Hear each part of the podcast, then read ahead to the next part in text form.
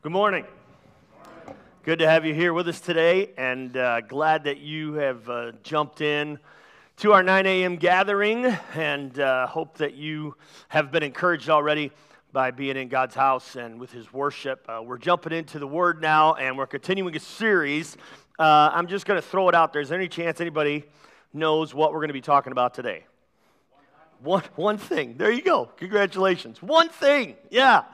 We are talking about one thing. Now, now somebody has asked if we're only talking about one thing, how come it takes you so long each Sunday to get that across? Um, different question, different time. We'll cover that later. But we are talking about one thing as it's mentioned in Scripture. There are numerous times when we have one thing that is mentioned in a sentence, in a phrase Old Testament, New Testament, sometimes uh, by the psalmist. We gathered that one the first time around, um, but we also see it as it's spoken by Jesus himself. Um, and then uh, today we're going we're gonna be covering uh, someone else, actually, an unnamed person again, who uses the phrase one thing. But here's the deal while it's mentioned numerous times, it is still endeavoring to move us, to help us, to focus us on one person. And that's the person of Jesus Christ. It is one focus that we are striving towards. Hebrews chapter 12, verse 1 and 2. Keep your eyes on Jesus, the author and the finisher of your faith. Jesus is the one who kicks us off who kickstarts our relationship with Him, and then He's the one that's going to finish it. He's the one who said, I'm going to prepare a place for you. I will take care of heaven. I will take care of you on the other side if you put your faith and trust in me. However, there's a journey in the middle, isn't there? And, and we are continually walking in step with Him, and we're trying to keep our focus, our attention on our Savior. And these one things, as they are mentioned, help us do just that. The first week, we covered one thing that the psalmist mentions when he was talking about great. God is great. God is good. God said one thing, the psalmist said, I had to grab two from it. Because whatever is with God is, of course, multiplied with man. He said, he said I, I couldn't narrow it down. Here's what I took from it God is great and God is good, and we need both. We need the greatness of God, but we need the goodness of God as well. Because if all we had was the greatness of God, you and I would be in a whole lot of trouble. But in His goodness, He loved us enough to send His Son to send a sacrifice who would die on our behalf and take care of our sin. Then we talked from this perspective of Mary and Martha, two sisters, okay? And Mary was all about the worship but Martha, unfortunately, was all about the work and the worry. The work and the worry. And she didn't have time for the worship. And it cost her. And Jesus said, Martha, you're worried about so much. There's one thing that you need to concentrate on. And, and Mary has chosen well. She's not being lazy. She understands that she's only going to be able to serve out of an overflow of her relationship. And so when the psalmist spoke, we, we learned that knowing God is at the heart of worship. When Mary and Martha were part of the discussion, we learned that knowing God is at the heart of service. Last week we talked about a rich young ruler, a rich young ruler, an unnamed man in the Gospels, and his story is told more than once. But we, we looked at it from the standpoint of Jesus saying to this young man, One thing you lack. He was keeping all the commandments, he was a good guy. He was doing everything he was supposed to. Jesus says, You're lacking one thing. You're lacking one thing. Knowing God is at the heart of surrender. Knowing God is at the heart of surrender. And today, we're going to look at a miracle of Jesus. If you were to look at the Gospels and, and kind of try to break down the miracles of Jesus and how many times he did certain things, if, if someone were to ask you, hey, what, what do you think Jesus did more miracles of in the Gospels than anything else? Some of you might say, well, he fed thousands of people, which he did on more than one occasion. But if it's possible that he actually did something even more than that, It might be what we're going to talk about today. Oftentimes, in the Gospels, in different sections, so they're not necessarily the same story, they're different storylines, Jesus heals the blind. Jesus heals the blind. And the truth is, we're probably only covering the surface of what Jesus did in regards to healing the blind and, healing people in general. Remember, John at the end of his gospel said, I'm done. I got to finish. Because here's the deal if, if, if we wrote everything there is to write about what Jesus said and what Jesus did, we don't have the space. We don't have the paper. We don't have the time. That's how much he accomplished. So we're only getting a glimpse. But numerous times, Matthew, Mark, Luke, John, it talks about Jesus, how he restored the sight of those that were blind. And so today, we want to cover one of those stories. So if you've got a Bible, I want you to turn with me to John chapter 9. John chapter 9. And we're going to look at this starting in verse 1. We're going to look at one of these storylines from Jesus. And it's an interesting one because what you find is that when he heals the blind, he rarely does the same thing twice. It's always something a little different. So let's pick it up in verse 1. Here we go. As he went along, he saw a blind man from birth. His disciples asked him, Rabbi, who sinned? This man or his parents, that he was born blind. Neither this man nor his parents sinned, said Jesus. But this happened so that the works of God might be displayed in him. As long as it is day, we must do the works of him who sent me. Night is coming when no one can work. While I am in the world, I am the light of the world. After saying this, he he spit on the ground, he made some mud with the saliva, and he put it on the man's eyes. Go, he told him, wash in the pool of Siloam. This means sent. So the man went and washed and came home seeing.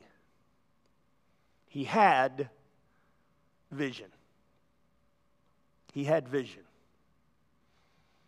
I want, you, I want you to do me a favor as we get started today. Would you do this for me? Would you, would you just close your eyes for a moment? Just close your eyes.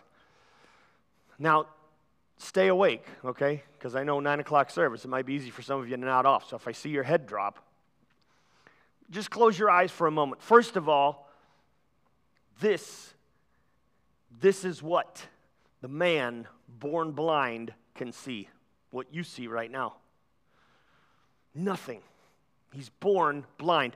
Just kind of in your mind, put yourself in that situation. Take yourself back. And maybe you're not the blind man. Maybe you are maybe you are one of the disciples and you're walking along with Jesus and you come to this man who is a beggar. Okay? So he's not in good clothes. He's not in clean clothes.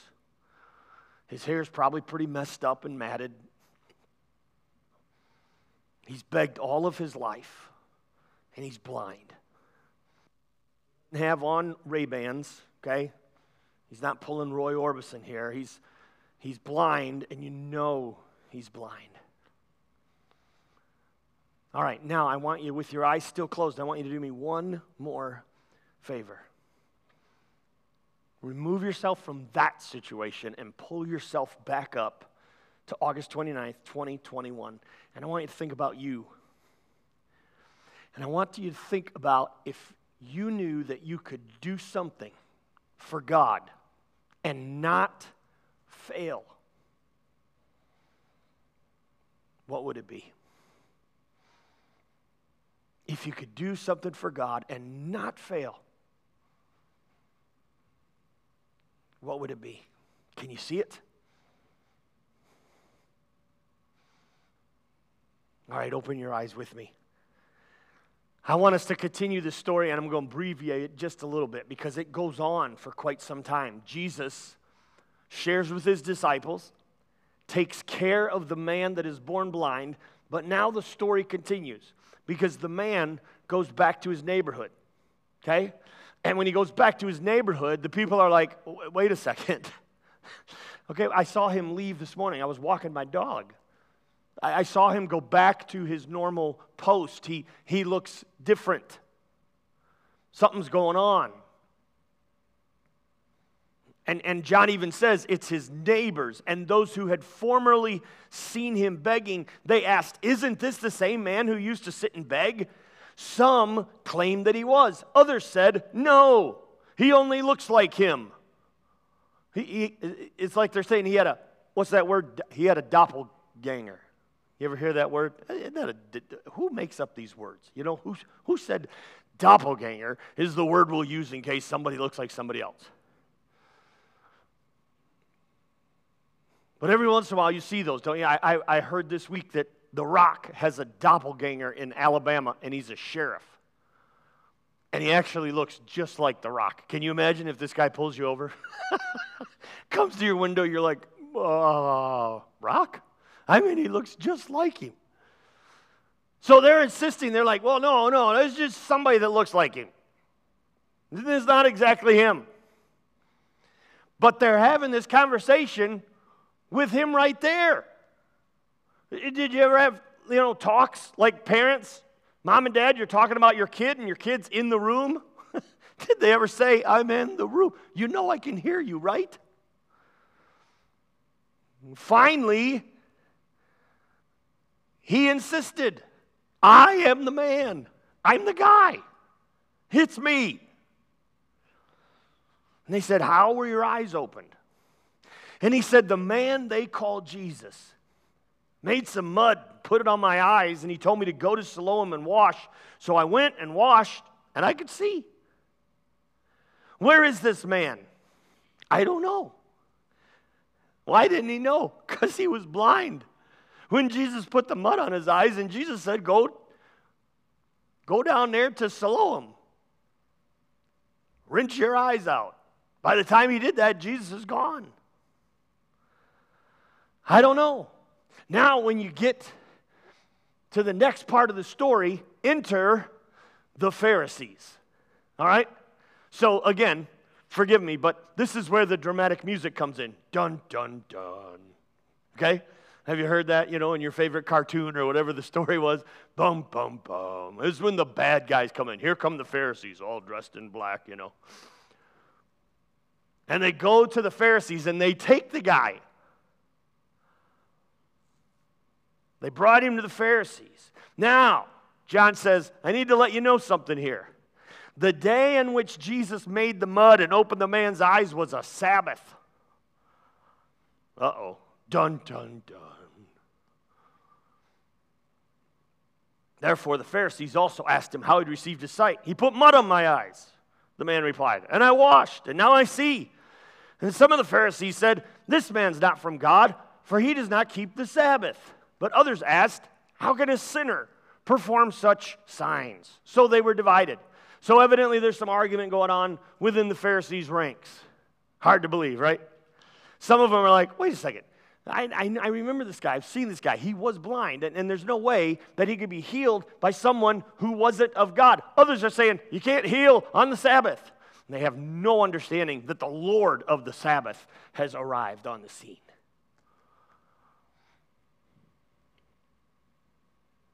What have you to say about him? He opened your eyes, and the man said, He's a prophet. They still didn't believe that he had been blind and had received his sight. So the Pharisees send for the man's parents. They're like, okay, this can't be true. He's just making this stuff up. So they send for the parents. They bring the parents in. And they ask the parents, Is this your son? Yep. Was he born blind? He was. How did he get his sight? And the parents are afraid of the Pharisees. They're nerved up by the Pharisees.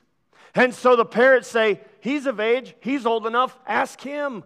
Because the Pharisees had already made threats. Hey, you talk about Jesus, you claim he's the Messiah, you're out. You are on the outside looking in. So they said, Ask him. So a second time, they summoned the man who had been blind. Give glory to God by telling the truth. We know this man is a sinner. He replied, the blind man replied, ready? Whether he's a sinner or not, I don't know. One thing I know I was blind, but now I see. One thing I know I was blind, but now I see. Difference maker. One thing. This man restored my vision.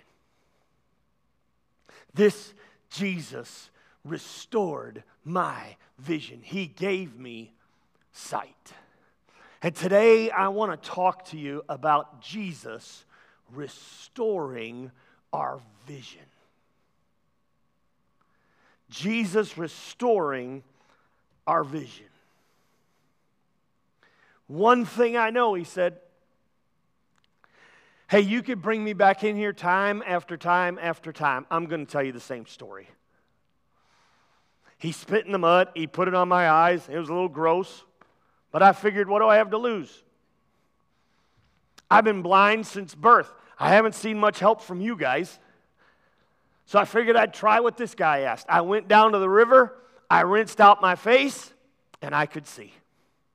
All I know is this one thing I was blind but now I see. The words of the old hymn that many of you love, Amazing Grace, how sweet the sound. And it says, Once I was blind, but now I can see. And he was simply repeating the words of this man from 2,000 years ago who stood before the Pharisees unafraid. Why? Because he was blind and now he could see and it didn't make any sense to him. All he knew was Jesus had restored his vision. Is it possible that you are here today and you need for Jesus to restore your vision? You need for Jesus to restore your vision. I want us to break this story apart just a little bit today, and we're not going to take long to do it. So if you're taking notes, you can write these things down. I usually have, of course, a, a few points and a message that, that somehow weave their way through and go together. So I try to keep it simple. Part of the reason I do that is just for alliteration's purpose. It helps you if you're writing it down to remember what we talked about. But the other thing is that most of you don't write it down. So my hope, my prayer is that there's something that's said that you grab a hold of, and sometime on Wednesday, sometime on Thursday, God is still moving in your heart and in your head and reminding you of some point along here and saying, that's you. That's where you fit in. That's where I need to restore your vision. That's what you need to remember. So I want to give to you today just a few points as we pull this story apart, continuing to look at these verses and see if there is some restored vision that needs to happen in our lives. Here's the first one. First thing we need to do is awaken to the glory of God. Everybody say awaken. Ready? Awaken. Awaken to the glory of God. We, we need to understand that God's glory is first and foremost. Do you realize that creation happened to bring glory to God? Man was created to bring glory to God. Believers are to bring glory to God. It's the whole idea that we bring Him glory. His disciples asked him, verse 2, Rabbi, who sinned? This man or his parents that he was born blind? They thought for sure there's got to be something he did wrong. There's got to be something his parents did wrong, and that's why he's in this situation. That's why he was born this way. That's why he's going through this. And Jesus said, None of the above. Most of the time in that day, in the day of the law, what had been transpiring, Old Testament all the way through, was if there's a problem somewhere, it's because of what somebody did that caused it. So the disciples are like, hey, we didn't see this story on TMZ, so maybe you can fill us in, Jesus. Who messed up? Was it him or his parents? And Jesus surprises them, first of all, not with the miracle. He surprises them, first of all, with the message. He surprises them, first of all, with what he says. He says, Neither one. This guy didn't mess up, his parents didn't mess up. He is this way so that people may see the works of God. He was born this way to bring glory to God. And sometimes there are situations that you and I go through, and we are looking for the answer. And we're looking for why is this happening? Why are we going through this? You may be looking at that even as far as the world is concerned right now. Why is this being allowed to happen? Who did something wrong? And God says, ultimately, this will bring me glory. We can't see the answer, we can't see from the perspective of God.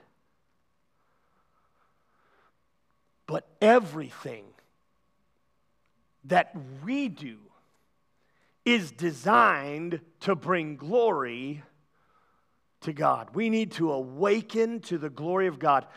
Neither this man nor his parents sinned, said Jesus. This happened so the works of God might be displayed in him. Listen, vision is given to bring glory to God. Vision is given to bring glory to God. Now, it may be vision for you in, in, your life, for relationships that you have, vision for your family, vision for your, your career, vision for where you want to be. It doesn't just have to be on a spiritual realm. But no matter what it is, we give God glory. Vision is given to bring God glory. Why? Because all of creation was given to bring God glory. In fact, the psalmist was smart enough to say in the Old Testament look, you don't have to worship. It's okay if you don't, but you're missing out because if you don't, the rocks, they'll cry out and praise, they'll cry out and worship creation. Why all of these natural disasters? Because creation, Scripture says, is groaning for its creator.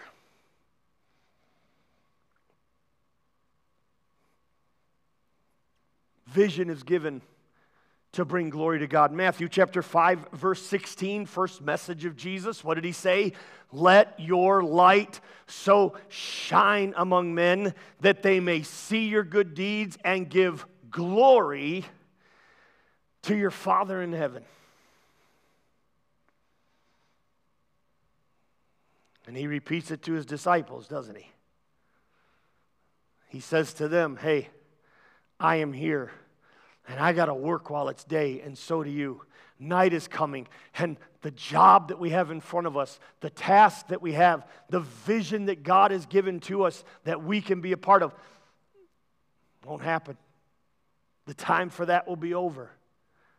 But he said, While I am in the world, I am the light of the world. Isn't it interesting that he was already preparing his followers, though, that someday he would leave and he was telling them, You're the light of the world. And with that light, we bring God glory. Sometimes there is a process to proceed to the miracle. Sometimes there is a process to proceed to the miracle. And this man was in process from the day that he was born. Every day was a step closer to what God had for him. Every day was a step closer to God's vision being restored in this man. And every day, don't lose your vision, don't lose your sight. Every day is another step closer. You say it didn't happen today, then you're looking forward to, to it tomorrow. It doesn't happen tomorrow, then you're looking forward to it the next day. Every day is a step closer to God restoring that vision. Why? To bring Him glory. To bring Him glory.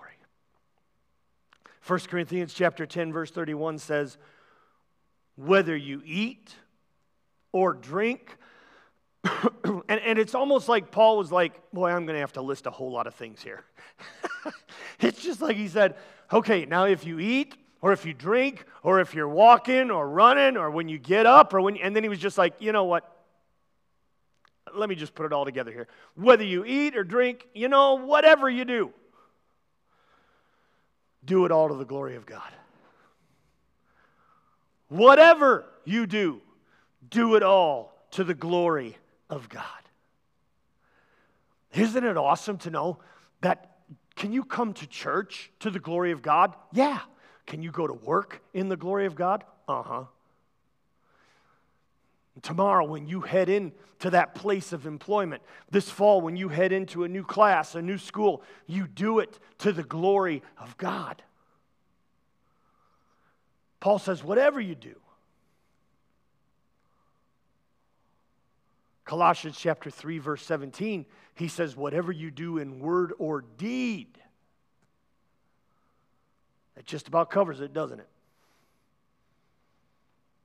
Covers it all. Do it all to the glory of God. Worship to the glory of God. Work to the glory of God. Work out to the glory of God. Enjoy life to the glory of God. You say, why, why do we pray before we eat?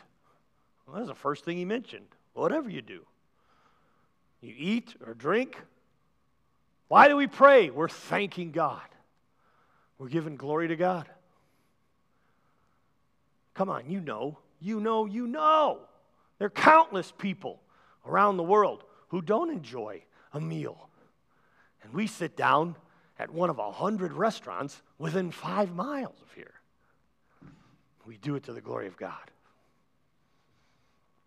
Everything you do, you do to the best of your ability, and we do it to the glory of God. We need to waken to the fact that everything is done to give God glory. And we don't always understand what He does or how He does it. And that leads us right into our next point, and that is this allow God to be God. Allow God to be God. As long as it's day, we must do the works of Him who sent me, Jesus said. Night is coming when no one can work, but while I'm in the world, I'm the light of the world. After saying this, he spit on the ground, he made some mud with the saliva, and he put it on the man's eyes. Grotesque, right? I mean, I know there are a few people in our congregation who would be like, What are you doing? Don't touch my eyes. Let God be God. Let God be God. And sometimes the situation is messy. Sometimes it's going to be a little messed up. I say, I say it a lot.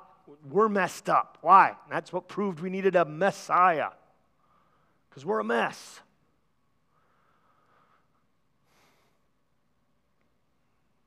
Could Jesus have just said, Be healed? And it's done. Sure. You got to let God be God. He never did one of these vision restores the same. He never once did the same miracle in order to bring sight to the blind. And what he does to move you to his place of vision will be totally different than what he does for somebody else.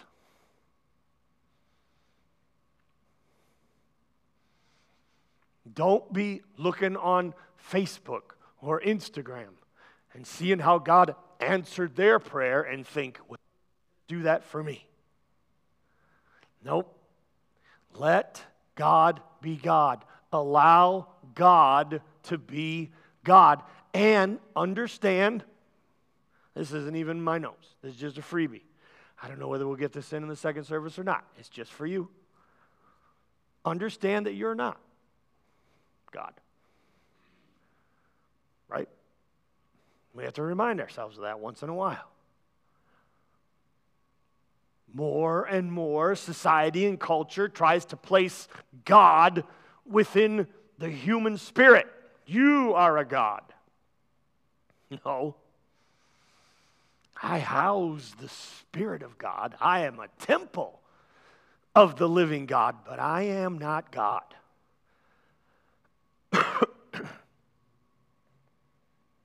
and, and to be honest, in this day and age that we live, nor should you want to be. No one should want his job right now. But yet, in our own lives, we try to claim, you know what, we know what's best. No, allow God to be God. I mean, what, do you know of anybody? He doesn't have any sight, right? So his other senses are what? Stronger, okay? We, we know that. That, that's a physical fact. Those who, who have lost one sense, they gain another sense. They gain strength in their other senses. His hearing was probably impeccable. So, if you closed your eyes, you'd know what I did, pretty much, right?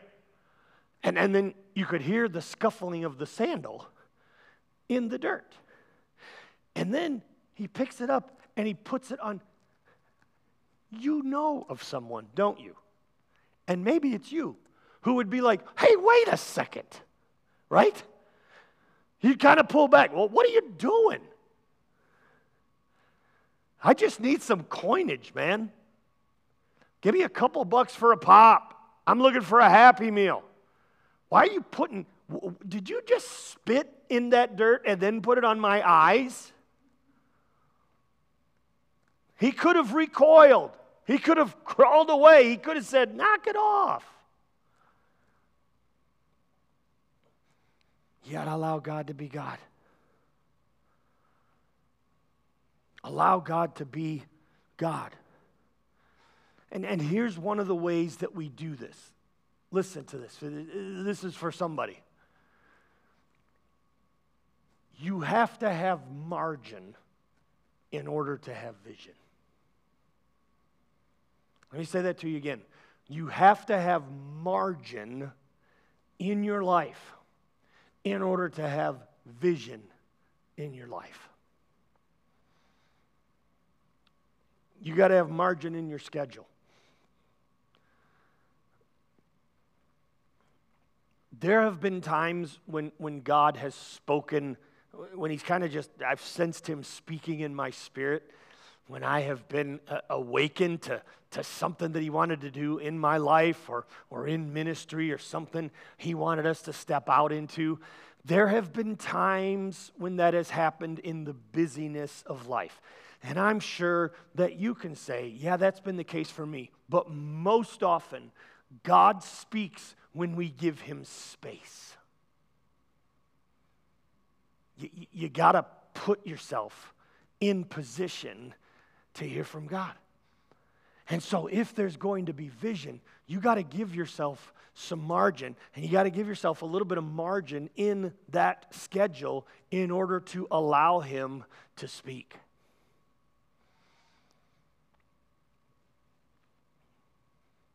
You're here. So, this is a priority to you Sunday morning. And that is a great place to start. Great place to start. I don't know why. God, I'm going to use this thing called the church to be my vehicle to usher in the kingdom of God. I'm going to use this thing called the church to help people understand their need for me. I'm going to use this thing called the church to give people a place to worship, to give people a place for discipleship, to give people a place for fellowship. And he said, I'm going to use the church all the way till the end. Messed up as it is, I'm going to use the church. I'm going to use the church. So, great place to start right here.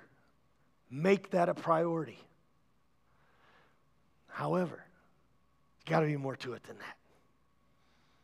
You, you don't want to limit God speaking to you to just a Sunday morning experience. God wants to speak to his children.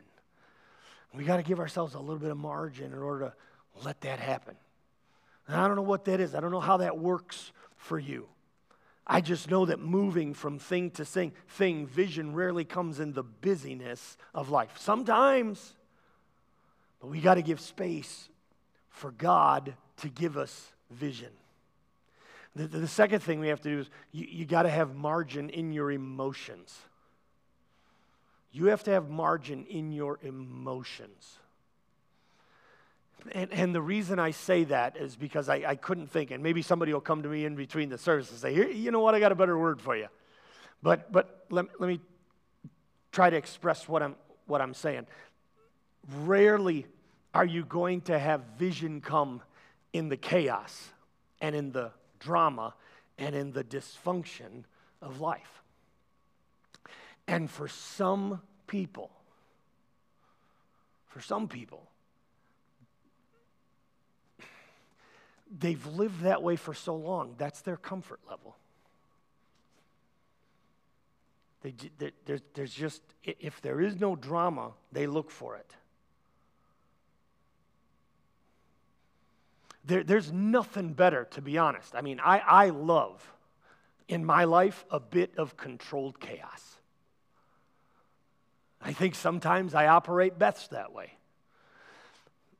God is rarely going to breathe vision into my life. Rarely is He going to restore my vision when I am just going from chaos to chaos to chaos to chaos, no matter how controlled I think it is. Some people, they have lived in the dysfunction of life, the dysfunction of relationships, that, that when they get a relationship that is not dysfunctional, they don't know how to cope. They've, they've just lived in this stage so long. Rarely is God going to breathe vision into our lives and the chaos and the drama. And we've got to give ourselves a chance to breathe. We've got to give ourselves a chance to be still and know that God is God.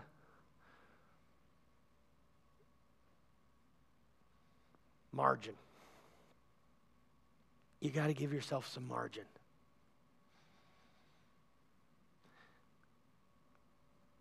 The other thing you got to do before I move on, and I, again, I don't have this in my notes, so I'm just throwing this in there as another freebie.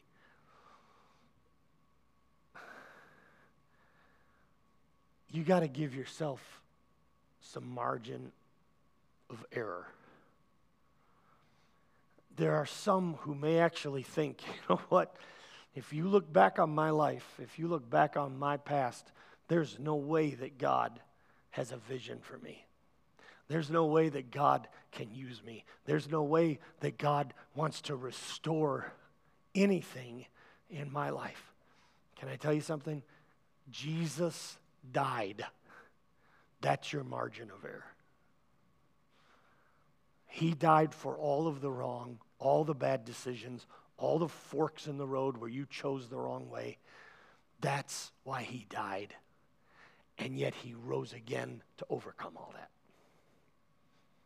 So give yourself some margin of error and let Jesus breathe some vision back into your life. One more.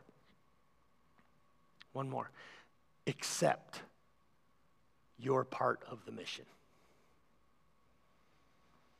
Accept your part of the mission. Awaken to the glory of God understand from the get that everything in life is supposed to bring God glory, first and foremost. Allow God to be God.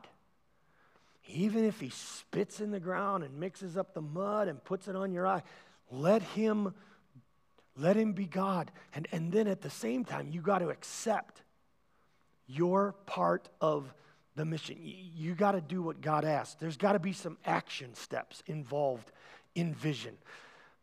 we, we uh, as a church, we, we had a chance a couple weeks ago to actually go and, and visit with uh, a much larger church and ministry, and, and we just kind of had some input from a senior pastor and his staff into our church and our situation. And the, the Southern Baptist Convention is part of a, in Michigan, is part of a Be the Church movement. And, uh, and they have asked me to kind of help uh, lead that to a certain extent in the Detroit area. And, uh, and, and so they were talking from our church's perspective of what that meant. And one of the things that was interesting is they talked about vision and they talked about strategy and they talked about implementation.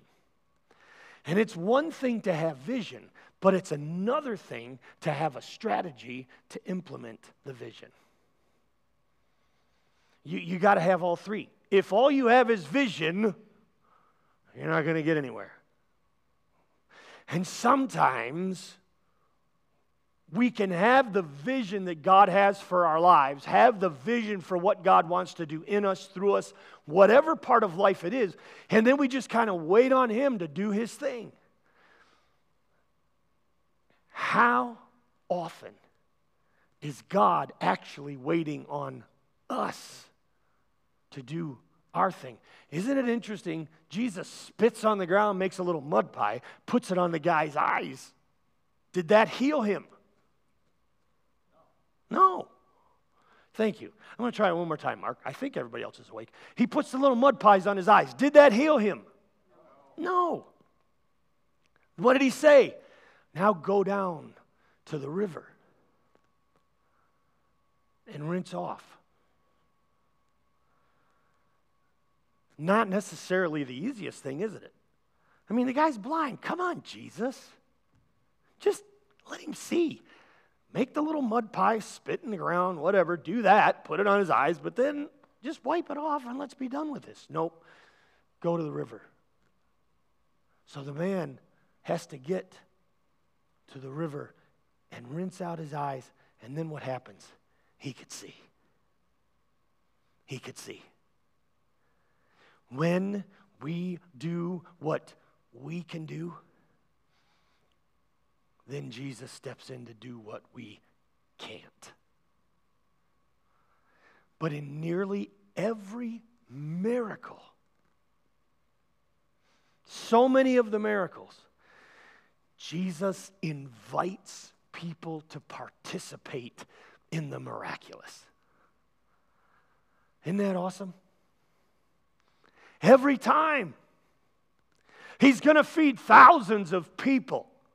What's he say? Get what you have and bring it to me. And all they had was a little lunch. I mean, couldn't he have just created? Sure. But he wanted to use, do you think, can you imagine? Heaven will only record. But I have a feeling that when you get to heaven, one of the movies we'll be able to watch is the story of that little boy who brought his lunch. Come on. How do you think that guy grew up? What kind of a difference do you think he made in his life? And what about the mom who, before the little kid had left, said, Hey, wait, wait, wait, wait, wait, wait. Let me make you something to eat. I don't want you going out there all day on an empty stomach. They did what they could do. The disciples went and got what they could get. Peter, walking on the water. What's he have to do? Get out of the boat. How about this? Is there, is there a greater miracle than raising one from the dead? And he comes to the grave site of Lazarus. And what does he say? Move the stone. Come on. Just move your finger, Jesus. He could have even made the noise, right? Maybe moved it up and down a little bit and then laughed just to throw him off. Or how about when he raises Lazarus? Just, okay, raise him up, but pull him through. You know, instead, it's a slow process. Lazarus comes out, still wrapped like the mummy. And Jesus says, Go, go and untie him. Why would he do that? Because he wants us to do what we can, and then he will do what we can't. And we oftentimes ask God for what He is able to do without being willing to do what we're able to do. Remember what we talked about last week? Why are we taking a big give offering? One of the reasons is because we can. We can. We don't understand everything that's going on around the world. And we can't help in all of the situations that are happening in Haiti right now. And we can't help in all the situations that are going on in Afghanistan right now. But where we are, we can make a difference. And God steps in to do what we can't when we are willing to do what we can. there's this interesting story, and I, and I gotta I gotta hasten to get done here. Mark chapter eight. Um, you don't have to go there, but just check it out later. Mark chapter 8, there's another story of an encounter that Jesus has with a blind man, okay? And, and it's in Bethsaida, and, and they get there, and some people actually bring this blind man to Jesus. So, the counter we talked about today, there's a blind beggar. He's, al- he's always there, he's always in the same spot, he's always begging. This time, there's some friends and they bring this blind man to Jesus. And they begged, they begged him. Isn't that interesting? The friends begged Jesus, touch, touch our friend, he's blind. So Jesus took the blind man, interesting, by the hand and led him out of the village. We don't understand all the reasons behind it, but he took him out of the village. Then, spitting on the man's eyes. Oh, no. I mean, does it get any worse? right? So, some of you have had that surgery. My mom had that surgery, the, the surgery where you don't have to wear your glasses anymore. Can you imagine going in for your appointment with the doctor and he said, Let me see. he spits in your eye. All right, open the other eye. oh, yeah, you got some problems. We'd be like, I think I'm going to another doctor. Jesus, this time, he spits in the man's eye. He laid his hands on him. He said, Can you see anything? And the man looked around. He said, Yes, I see people, but I can't see them very clearly. They look like trees walking around. Then Jesus placed his hands on the man's eyes again, and his eyes were opened. His sight was completely restored, and he could see everything clearly. Jesus sent him away, saying, Don't go back into the village on your way home. Couple quick points. Vision may require that you look again. Vision may require that you look again. And some of you have been, I've been looking and I've been looking and I've been looking and I can't see. Sometimes it seems like I can see something, but it's not clear to me. God's word says, look again. Look again. And then the other thing here that we grab from this is vision may require that we go a different route.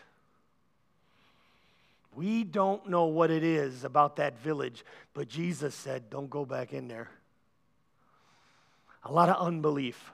There's been a lot of talk lately, and it seemingly, I get things all the time about people that are deconstructing their faith. Man, I wish I could get those people in a room and talk to them.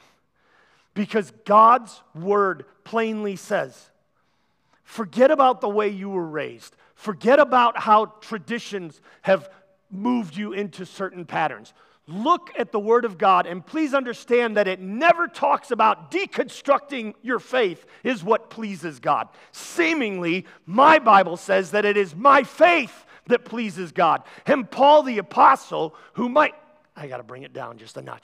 Paul the Apostle, who might be maybe the greatest Christian to ever live, says, You know, I got to keep moving from faith to faith to faith. Every aspect, every season of my life, I'm not deconstructing my faith, I'm still constructing. And sometimes you got to look again. You look and it's just not clear. Look again. You look and it seems like people are trees. Look again. And don't go back by the same route. Let me give you three words and we're done survival, success, significance. This is where a lot of us live. One of these three areas survival. Survival. Did you know that somewhere between 10 and 15,000 churches have closed their doors in the past 18 months? They will never reopen again. That's just churches. You can imagine multiplied businesses, restaurants, hotels. There's probably places that you like. They have yet to open, and you wonder if they really will. Will we ever get back to what was? Survival. And seemingly at times in these past 18, 19, 20 months, it's just been about, I just got to survive. Survive. Uh, then sometimes, sometimes that's where a lot of people live. Just, I just got to get through. But then, you know, if, if we want to move from that, a lot of times we look at if I could just have success. If I could just have my little piece of the American pie. And, and, and we, especially in our day and age, culture, Americana, that kind of thing, we evaluate success based on where we live, what we drive, how much we make, what we're able to enjoy, what we've got in a 401k, what we set aside for retirement. Success. Nothing wrong with that. However, I don't think God wants us to live in either one of those. I think God's desire is for us to instead not have a life of survival, not even have a life of success. He wants us to have a life of significance. Wouldn't it be the bomb if when you got to the end of your life, you could look back on your life and realize it was significant? There's something that I did, there's something I participated in, there's something that I was a part of. It's going to outlast me and, and, and, and. It's even possible it's going to last into eternity. That's what God gives us the chance to be a part of. And, and you can be part of that where you are. Now, is it possible that God calls you into some specific ministry or, or calls you to, you know what, I got a chance, I'm going to retire early, and I'm going over here because God's called me to make a difference in this part of the world. Yes, all of those things are true. People have to be called into ministry, but here's the deal the man who was born blind, he was to make a difference right in his neighborhood. He made a difference in front of the Pharisees. He made a difference in front of his parents. The man that Jesus healed in Bethsaida, Jesus said, I want you to go back a different route. It is so interesting when you read the Gospels and see how many different ways Jesus responded to people. There was a crazy naked guy in the Garden of Gethsemane. Okay, this story is written in the New Testament. People were all afraid of him. He, when, when Jesus comes, he heals him. He gets rid of all the spirits that have been part of him. You know, he's been chained up and everything. He frees him of all that. He's a new man. He's in his right mind. He's clothed. People are like, whoa. First time I've seen that guy with clothes on. He was the crazy naked guy. He wanted to go with Jesus. He wanted to be Jesus' follower. And Jesus said, You know what? No, stay here. They need you. Tell people right here what's happened, the difference I've made. I don't think the man ever got to success. But he did live a life of significance. I think it was the same way with the people who were blind that Jesus touched and restored their vision. One of them, make a difference in your neighborhood. One of them, don't go back the same way. but following Jesus and following more than just the vision they have, following his vision for their life.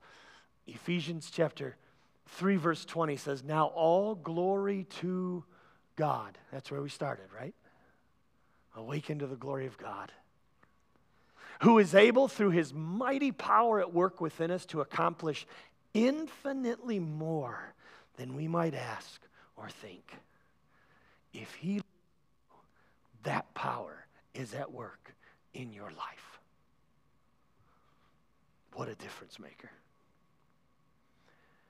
With God, nothing is impossible. Ask Him to restore the vision in your life. Might be a little messy,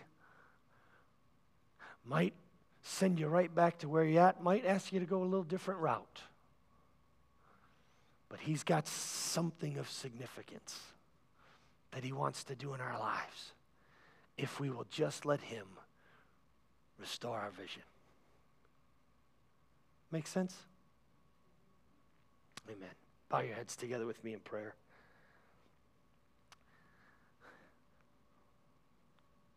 Father, I know that in my life I constantly need to be reminded of the importance of vision. Your vision for my life. Your vision for what you can accomplish in and through me. Lord, as a church, we want to be a church of, of vision, not relying on past accomplishments, not relaxing where we are, but restoring our vision for what you have ahead. We want to be significant, even more than successful. Lord, that starts as you work in each heart and each life. We thank you that in each situation where you had an encounter with a blind person, you restored their vision differently. Because I know, Lord, for each person here, it's different. But I pray that in the margins of our life, that we allow you to speak and that you might give us restored vision, no matter what season we find ourselves in. May we find our vision restored in you and seek to live significant.